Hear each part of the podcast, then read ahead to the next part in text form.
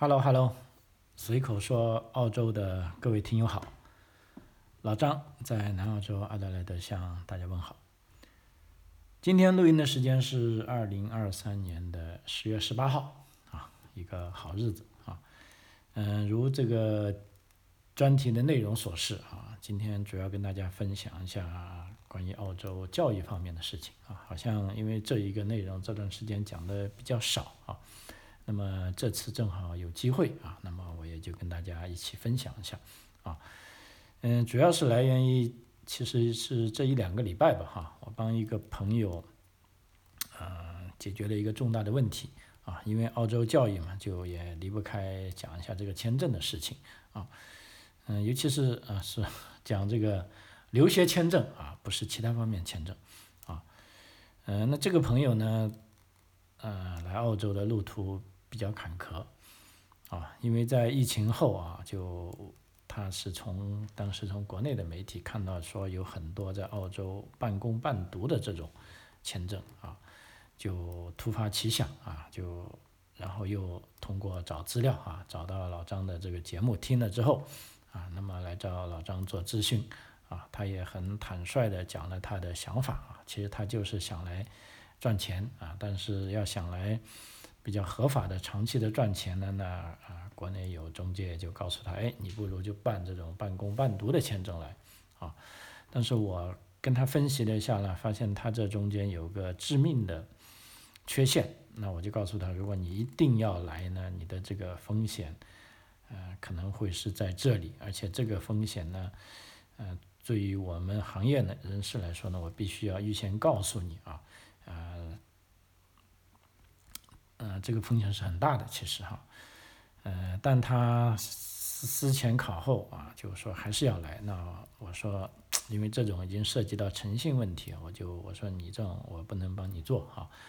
呃，但是呢，你可以，如果你一定要来啊，你可以找别人做哈，但是你要做好一手万全的准备啊，让他把一份啊至关重要的文件啊自己要随身带好啊，嗯，那么。前段时间啊，他告诉我，应该半年前嘛，很高兴说，哎，张老师，我已经来到澳洲，开始我的半工半读了。哎，我都有点惊讶，居然能够签证办成功，办进来了。那无论如何，我也恭喜他了哈。但是呢，也就是说，在呃差不多呃四个礼拜前吧，他又找到我说，他的签证面临着要被取消的啊这个风险啊，因为。的确是，正如我当年跟他讲的那个理由啊，现在，呃，包括他进的那个，其实也是类似一种野鸡学校，啊，那么在这里呢，顺便跟大家讲一声，目前半工半读的这种签证啊，大部分学校啊都是澳洲政府所讲的，你不能说大部分嘛，有一大部分可能是幽灵学校，也就是说没有学生的，啊，完全是由于这些，呃，澳澳洲教育行业的一些败类哈，这个赚了这个。签证制度的空子啊，也就是说，让海外学生过来收极为低廉的价格，然后学生也不用去上课，啊，那么都去上班去赚钱去了，啊，那么这样的学校呢，目前啊，这个教育部跟这个移民局正在联手啊进行打击处理啊，据说可能要关闭超过两百所啊这样的所谓的职业学校啊，因为这些职业学校呢，呃。害人害己啊！既不提供教育，啊，也是啊，充满了这个钻了法律的黑洞，而且也损害了澳洲教育行业的声誉，尤其是申请人的利益啊。那么，所以这位朋友呢，他也是受到这一波这种啊啊行动的影响吧，那么又找到我。那么好在呢，他已经在澳洲了，我就问他当年我跟他讲的那份文件他带了没有啊？他说正好带了。那带了之后呢，我就可以想办法帮助到他啊。呃，就目前呢，他的这个签证风险已经解除了啊。嗯，说在这点呢，我再再一次在这边啊提醒啊，也算咱们的亲友福利吧啊。如果是三年前甚至五年前啊来读澳洲这个职业学校。啊，通过来这边啊，拿到相应的职业来移民，啊，那个时候呢，其实我是赞成的啊，因为那个时候的政策呢，啊，今时不同往日吧，啊，跟现在呢是发生了很大的变化了，啊，尤其是在疫情后啊，所以单单想仅通过这个 VET，也就是说职业教育来拿到最终申请到澳洲 PR 的呢，这条路现在来说可能已经是比较难了啊。呃，目前呢，澳洲的这个教育体系呢，更加鼓励是走这个高等教育途径的啊，留学生最终成为澳洲公民啊。所以，如果一定还要走这些啊职业教育，也就是说我们通常讲的 TAFE 的啊这条路的朋友，啊一个呢是要做好充分的思想准备啊，第二呢你要真的能够吃得了苦啊，因为目前从制度上的设计呢，其实，嗯对走这个职业教育直接拿 PR 的呢，这个要求是很高的啊，不能说他完全开啊把门关闭了。啊，但问题呢，从操作层面来说，真是相当难的啊。所以，呃，在这里给大家一个建议啊，就是说，你如果一定由于这个经济原因可能有限的话，你想通这个职业学校进来的话，那你不如就啊，等于说一颗红心两种准备吧啊。如果你真的是能力强啊，这个运气也好啊，真的要靠点运气的啊，那么从职业学校毕业之后是。在某些专业是有可能，因为目前啊职业学校毕业的大概拿四八五签证只能是十八个月，啊如果在这十八个月内能够完成技术移民的各种准备呢，啊那还是有机会的啊。那如果不能完成啊，其实这是大部分人可能遇到的情况。那么在这种情况下，你就要考虑还是要转回高等教育啊。那么在这里呢，其实还好了，就澳洲的职业教育呢，跟这个高等教育是属于无缝连接的啊。只要你上了职业教育，你再读跟你职业教育相关联的高等教育呢，它的这个呃学分可以互认啊，包括你上大学的时间也可以减免啊。这样呢，好处呢就可以说是节省了一些费用嘛，因为职业教育的费用跟高等教育直接上大学本科的费用还是。呃，相差很大的啊，时间呢可能是差不多，啊，但这中间呢可能就要换一次签证了，叫无非就要重新申请一次学生签证啊，啊，但这条路呢，啊是可行的啊，呃，但就目前的政策来说，如果你想申请这个通过这个职业教育的方式先来到澳洲呢，呃，你要做好思想准备啊，你目前的拒签率，呃，可以说。已经到达了历史的最高水平，而且对这个职业教育领域的这个呃审核的时间也比较长啊，也就是说变相的啊严格了啊，所以你如果想来读澳洲的职业教育呢，我建议你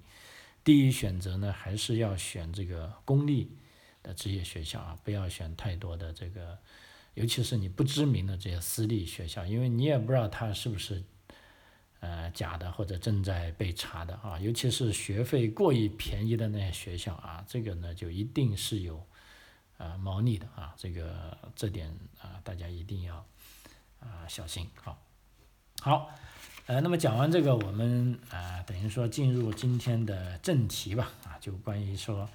澳洲的这个留学呢，很多家长朋友一直在问说老张啊，究竟值不值得来？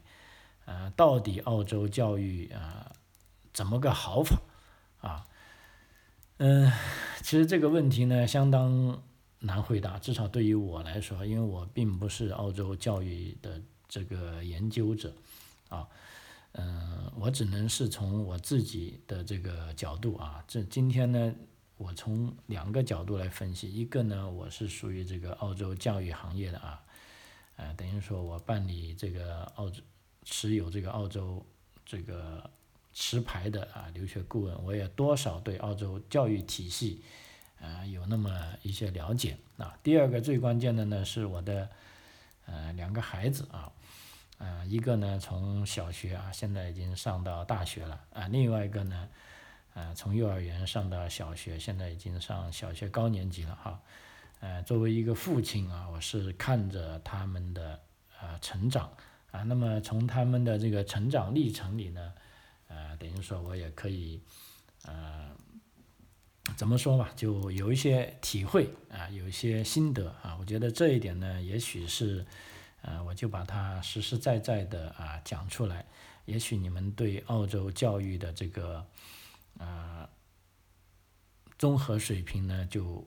或者是他的这个教育的方式呢，呃，甚至这种呃教育的理念呢，多少是有一些了解啊。嗯，那么倒过来讲，我的老大呢是在这里从二年级读起，一直目前是在大学二年级哈。那么对于老大的教育呢，我们啊平时是啊。因为当时刚来嘛，哈，忙于生计啊，忙于适应这个社会啊，其他对他的深入的关心是啊，其实比较少的啊。但是这个孩子呢，因为是女孩子啊，嗯，就性格比较开朗啊，可能呃也早熟一点啊，她很早就开始就享受到啊，她所做的这一切啊，而且基本上呃整个教育对他的教育途径呢，都感觉是。呃，比较顺利的啊，包括这个青春期啊，有很多呃孩子啊，他都会叛逆啊，甚至有的会跟家庭闹出很大的这种矛盾啊。那么像我们家的呢，这个还好啊，尽管有一些小吵闹啊，但基本上呃没有那种呃大型的叛逆啊，不像有的朋友家的小孩呢，呃，我们还是比较幸运的啊。而且尤其是让我感到高兴的呢，他现在已经上大学了啊。呃，他自己学的是法律跟人文这个专业，啊，而且呢，他对这种专业呢，他是非常 enjoy 啊，他是非常享受去乐意去学，去钻研啊，这是让我非常欣慰的啊。因为遥想当年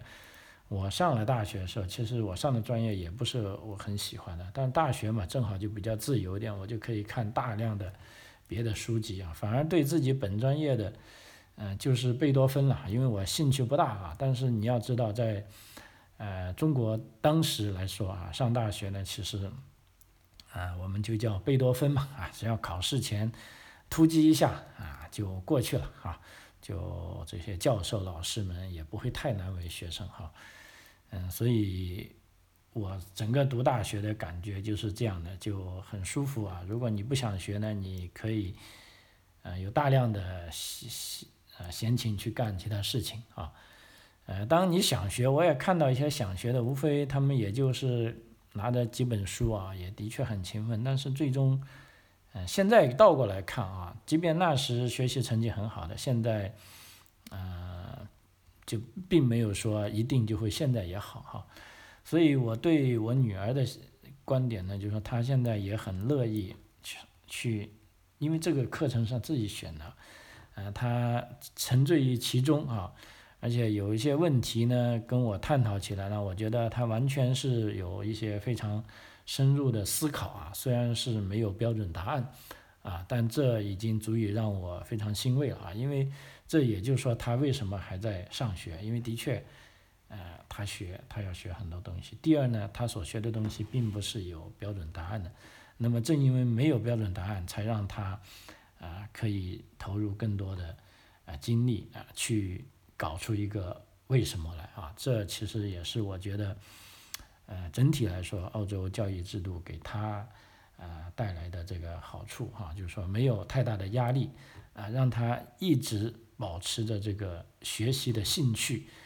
啊，从而呢，他自始至终都有这个学习的动力啊。我觉得这个很关键哈，因为我是做这个留留学。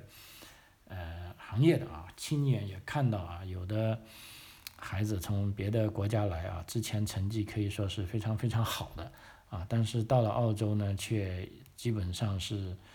呃一蹶不振啊，就用现在时髦的话来说，就躺平了啊，甚至有的时候啊还要挂科啊，这让我觉得非常不了呃非常呃这个痛心啊，因为在青少年时期吧，大概是。十八到二十三岁之间啊，甚至到二十五岁之间，这是，呃，一个人人生应该是最美好的时刻。在这个时候呢，他的记忆力，啊，各种创造力基本上已经达到了顶峰啊。他应该趁这种最好的时间，去真的像海绵一样吸收各种各样的知识，呃，但很可惜啊，这个他却没有这么做啊。所以当时跟一些中国国内的。呃，这些呃家长跟一些呃在教育行业的朋友聊天呢，大家呃都很感慨啊，说不仅去澳洲的呃学生是这样，那么同样啊去加拿大、去美国、去英国的，呃都有这样的人，而且这样的人不少啊。大家有一个呃共识，就是这学生被苦坏了啊，尤其是这个呃在呃中国为了高考啊这。不仅是一年呐，有的时候甚至现在从初中开始啊，或者一考上高中就准备在高考了啊，所有的知识啊反复在学习，啊反复在训练，呃基本上就把一个人的锐气也磨掉了，最关键是把学习的兴趣啊也给，呃，就说学习的兴趣在这种反复的。啊，枯燥的啊，题海战术中也完全没有了啊，呃，那么到了别的地方，一旦失去了监管，那就很容易就啊，完全是呃放羊了啊，呃，这个实在是很令人痛心的事哈，啊，所以我也很庆幸，那么我女儿现在老实说，她也离开我们了哈。也不在我们身边。如果她要躺平，她要放养，老实说，我们没有任何办法啊。包括留学生也是，很多家长，呃，把孩子送过来，说：“哎，老张，你帮我看住他，每个学期要向他要成绩单。”啊，事实上，我在这里就，啊，怎么说吧，你也许很不高兴。那我非常要正式的告诉你，在澳洲的大学呢，因为学生已经是成年人了，超过十八岁，如果他不愿意把成绩单，啊，给别人。别人是没有办法知道的，因为这是法律保护他的个人信息，啊，因为他已经成年了，啊，不仅是我无法知道，甚至这些学生的家长，啊，你你也是没有办法知道的，啊，如果学生都说不要把这个成绩告诉别人，那好，啊，学校会非常负责任的，啊，做好这个保密工作，啊，除了学生之外，没有人可能知道，啊，嗯，这也是非常残酷的一个现实了，哈。所以我对那些准备来留学的朋友啊，我都，呃，如果是家长朋友的话，我都跟他们说啊，就是说不要太急，啊，让孩子这个慢慢来啊，尤其是一定要让他保持着这个啊学习的兴趣啊，或者至少是对这种啊新鲜事物的好奇啊，那么只有这样啊，他们在一个新的环境中啊，至少。他有好奇心，第二呢，也许啊，他能找到啊，他有兴趣的呃事情，然后再用自己充沛的精力啊来去钻研、去探讨啊，呃，我觉得这个过程啊，跟我们那时学习啊的概念是很不一样的啊。记得我们那时学习就是看参考书，然后记住标准答案，然后会做例题，然后所谓的。能够举一反三就更好了啊！就整个世界已经有答案了啊，就都是标准化的啊，只要你做对就行啊。呃，这个很不一样啊。行，说完了老大呢，再说一下老二啊，因为老二呢就是小学阶段啊。呃，那么目前呢也有非常多的朋友啊，就从小学开始啊就要把自己的孩子送过来，然后就跟老张来讨论，哎，澳大利亚小学。这个教育特色到底怎么样？这个学术能力到底怎么样？哎，那基本上我记得在之前有一期节目讲过，有个朋友让我以最简单的方法把澳洲小学讲清楚。他说我们都很忙啊，也没时间听你讲那么多啰嗦啊。那我思考良久啊，我只能告诉他啊三个字：如果你也需要最短的话，那就是不学习啊。那说了这句话吧，那朋友惊呆。那不学习我还来学校干嘛啊？那我跟你说，那不学习呢是，呃，我们自己因为对学习的理解啊，因为在澳大利亚，你看这些小孩不学习呢，尤其是小学，基本上是不学无术啊。因为在我的观念里啊，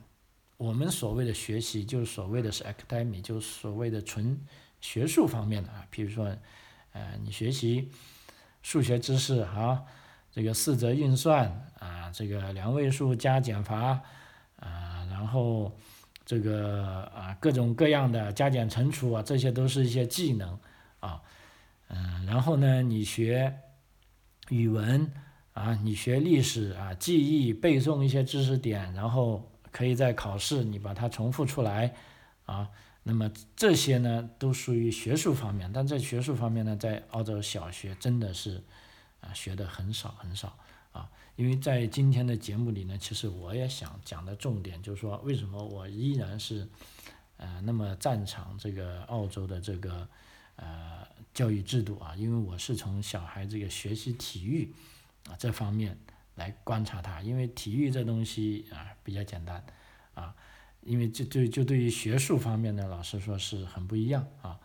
呃，因为近来呢，我这个小孩呃老二啊，明年呢就六年级，上完六年级呢，他就可以上中学了。那么澳洲的小学生上中学呢，基本上就是按照校区来派位的啊。呃，那么呢，你如果啥都不想做，OK，那你在六年级的时候，你可以选定你要去的学校，然后学校呢会安排你去参观啊，甚至去试读一下，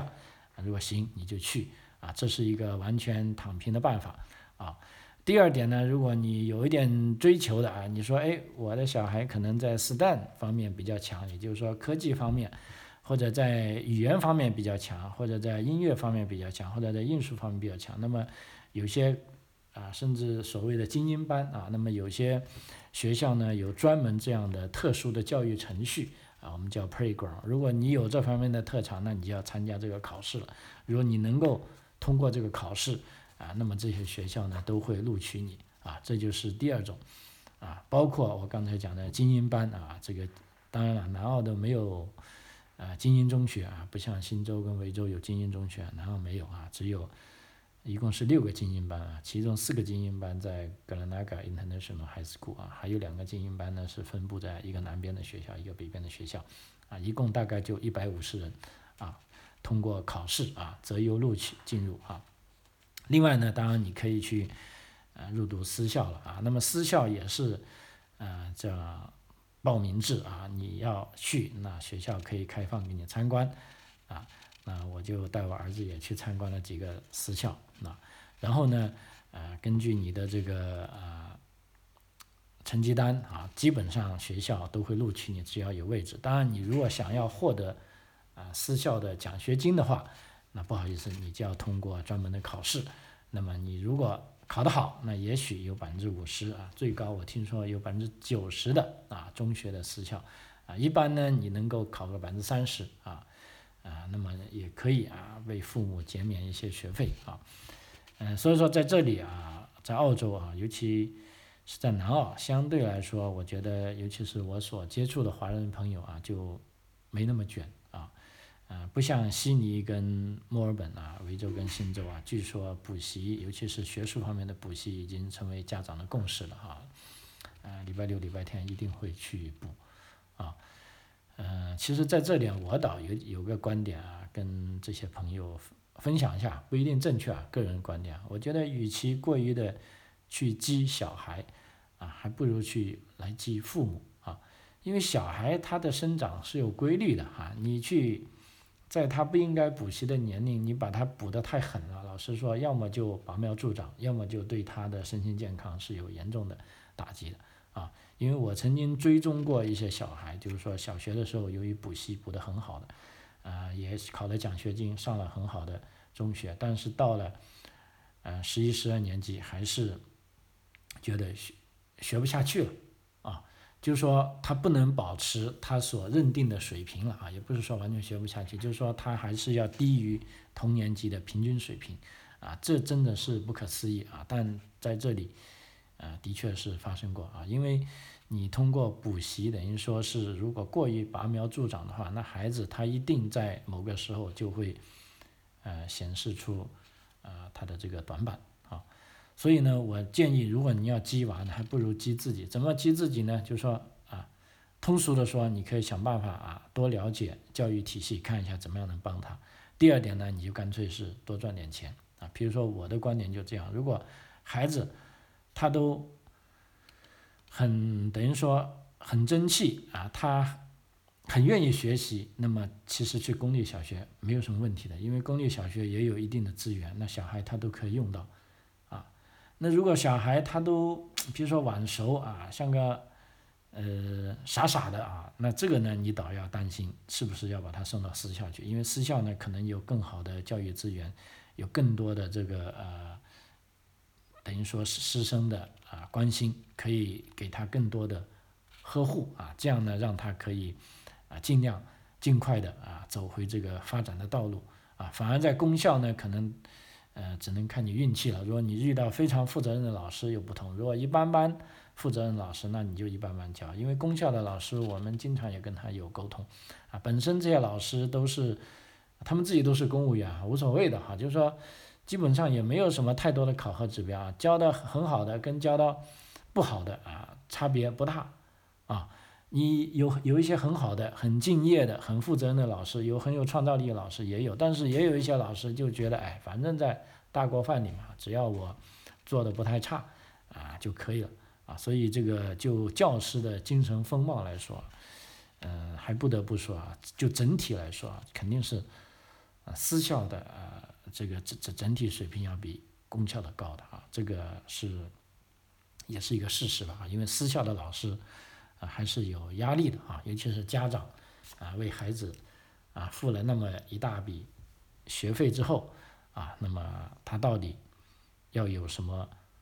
啊？他肯定会关心啊，他的收获。那比如说同一个问题啊，你去私校跟老师反馈了，那老师会呃非常重视啊，一定会有啊非常啊特别的这个呃回应啊，而且是非常快啊。那么在公校就不一定是这样了啊，因为老师也许是他本身就有很多很多其他事情，或者他认为这个事情啊。并不重要，或者呢，他觉得可以缓一点，啊，呃，老师说，我大女儿她就是在啊公校啊，虽然说是精英中学了哈，呃，各种问题啊我们都遇到过，啊，但还好啊，她就是属于那种，啊，因为女孩子嘛，就可能是成熟的比较早啊，她会自己去啊想办法解决问题，啊，因为尤其上了高中之后，对于我们家长来说，其实在呃学术方面。啊，老师说你是没有办法，啊，帮助到他的，啊，只能通过他自己，啊，去努力啊。我也看到他有时啊，呃，到了丢 day 了，做完不成作业，偷偷在那哭，啊，而且有时老师也会发邮件给我，哎，说你女儿又没有准时交作业啊。我记得在他高中那么多年，老师给我们发邮件啊，除了是要他提醒他参加一些运动啊，参加一些音乐。活动之外啊，就对于他不做作业的 这个督促啊，这种邮件是最多的但。我们想跟老师多谈谈，其实也没有啊太多的机会，因为一年也就一次啊这个家长会，就是说你可以跟啊你想要见面的老师啊做个预约啊。那么预约其实谈的这些也比较呃比较空泛嘛。他总是说你女儿不错啊，然后那方面哦有点点那个不要紧，他很快就会克服的。所以我感觉这些老师都是，嗯，这个超级的这种叫做啊安慰者啊，嗯，但还好了，这个女儿也比较争气啊。后来她还是啊去到了她想去的啊大学啊，学到了她想所学的啊专业啊，这个是啊。关于这个中学的一些啊，其实小学的我更多想讲的，刚才讲的是不学习啊，然后呢，我还想从这个从他们的这个体育教育方面啊，跟大家讲一些我的观感，因为我我的这两个孩子哈，啊，给我感触最深的就是他们能够有那么好的身体，跟那么好的兴趣，以及那么好的学习能力啊，以及与人相处的这种。呃，我觉得他们不算是很聪明，但是都是非常友善啊的这种，我觉得是跟这种，嗯，体育教育啊，真的是分不开的。因为以前在我小时候，记得我一去打球，我妈就说我啊不务正业，又去玩了，还不如回家做作业，啊，就对于那个时候，我只要一玩体育，就被认为是啊，至少不是个好孩子吧，啊，就出去野去了。啊，当然了，间接的虽然是有一些锻炼身体，那么父母也知道，但是最初，但是最明显的，如果你在家里能够不停的在读书学习，那肯定是好孩子啊。但是你去玩这个体育呢，呃，当然不要玩的太过分，也不是说不行。像我们这种，因为本身就是啊不是很厉害的，也不会玩的啊太过分，那家长基本上就是说是持啊能够保持平和的心态吧。像我的父母还是呃比较呃怎么说吧，还是比较放得开的，就不会说啊对我们啊管得太严。啊，但总而言之，你自己都觉得，比如说你去打球打得多了，比如说放了学啊，人家的小孩都回家，然后，啊吃饭，然后做功课，然后就上夜自习。像我们这种啊顽皮的孩子，还要打打球，嗯，回去又晚了，吃饭又晚了，结果晚自修可能搞不好要迟到，或者呢，啊家长会想，哎呦，人家做作业的时候你在打球，那你学习的时间就比较比比人家少了，那你肯定。你的这个分数就要打折扣了，因为你投入的时间不够啊，啊，所以从我的这个受教育环境一一直以来都是被这种观念啊所影响的，总觉得哎，这个体育都是感觉有点不务正业啊，呃，但是在澳洲的这个学校，无论是中学跟小学啊，这个体育教育是非常非常啊非常重要的啊一环啊，这个值得我可能在之后我可能。还要花两集节目啊，跟大家专门讲一下，因为这一期的时间也差不多到了啊。总而言之，澳洲的这种体育教育呢，真正的是能够让呃小朋友他有一个啊强健的体魄。第二呢，他们从体育教育、体育的运动里啊，更多的享受到这个团队活动啊，然后就互相帮助。啊，这个与人为善，我觉得这些所有美好的品德啊，都可以从体育教育里啊获得，而不仅仅说通过啊说教的方式啊，然后让你背下来，然后默写出来啊，这些有什么用呢？啊，我觉得呃意义不大啊，不如让他们打一场球啊，有人摔倒了，我们的队友会把他扶起来啊，呃，就这么一个非常简单的，就可以让孩子他一辈子都知道啊。人跌倒了，就应该有人要去关心他，啊，大家就应该，啊，关心弱者啊，强者一定要关心弱者啊，啊，这样呢，最终人类呢才可以，啊，共同发展啊。哎，不好意思，扯远了哈。好，这个时间关系啊，随口说澳洲啊，这一期节目到此为止啊。我也觉得讲的比较乱吧，因为这个题目也太大了啊，我的还还还没有很好的拿捏它，啊其实。呃，我希望在之后还有时间跟大家分享啊，嗯，OK 啊，时间关系啊，非常感谢您的收听啊，随口说澳洲，我们下期再见，谢谢。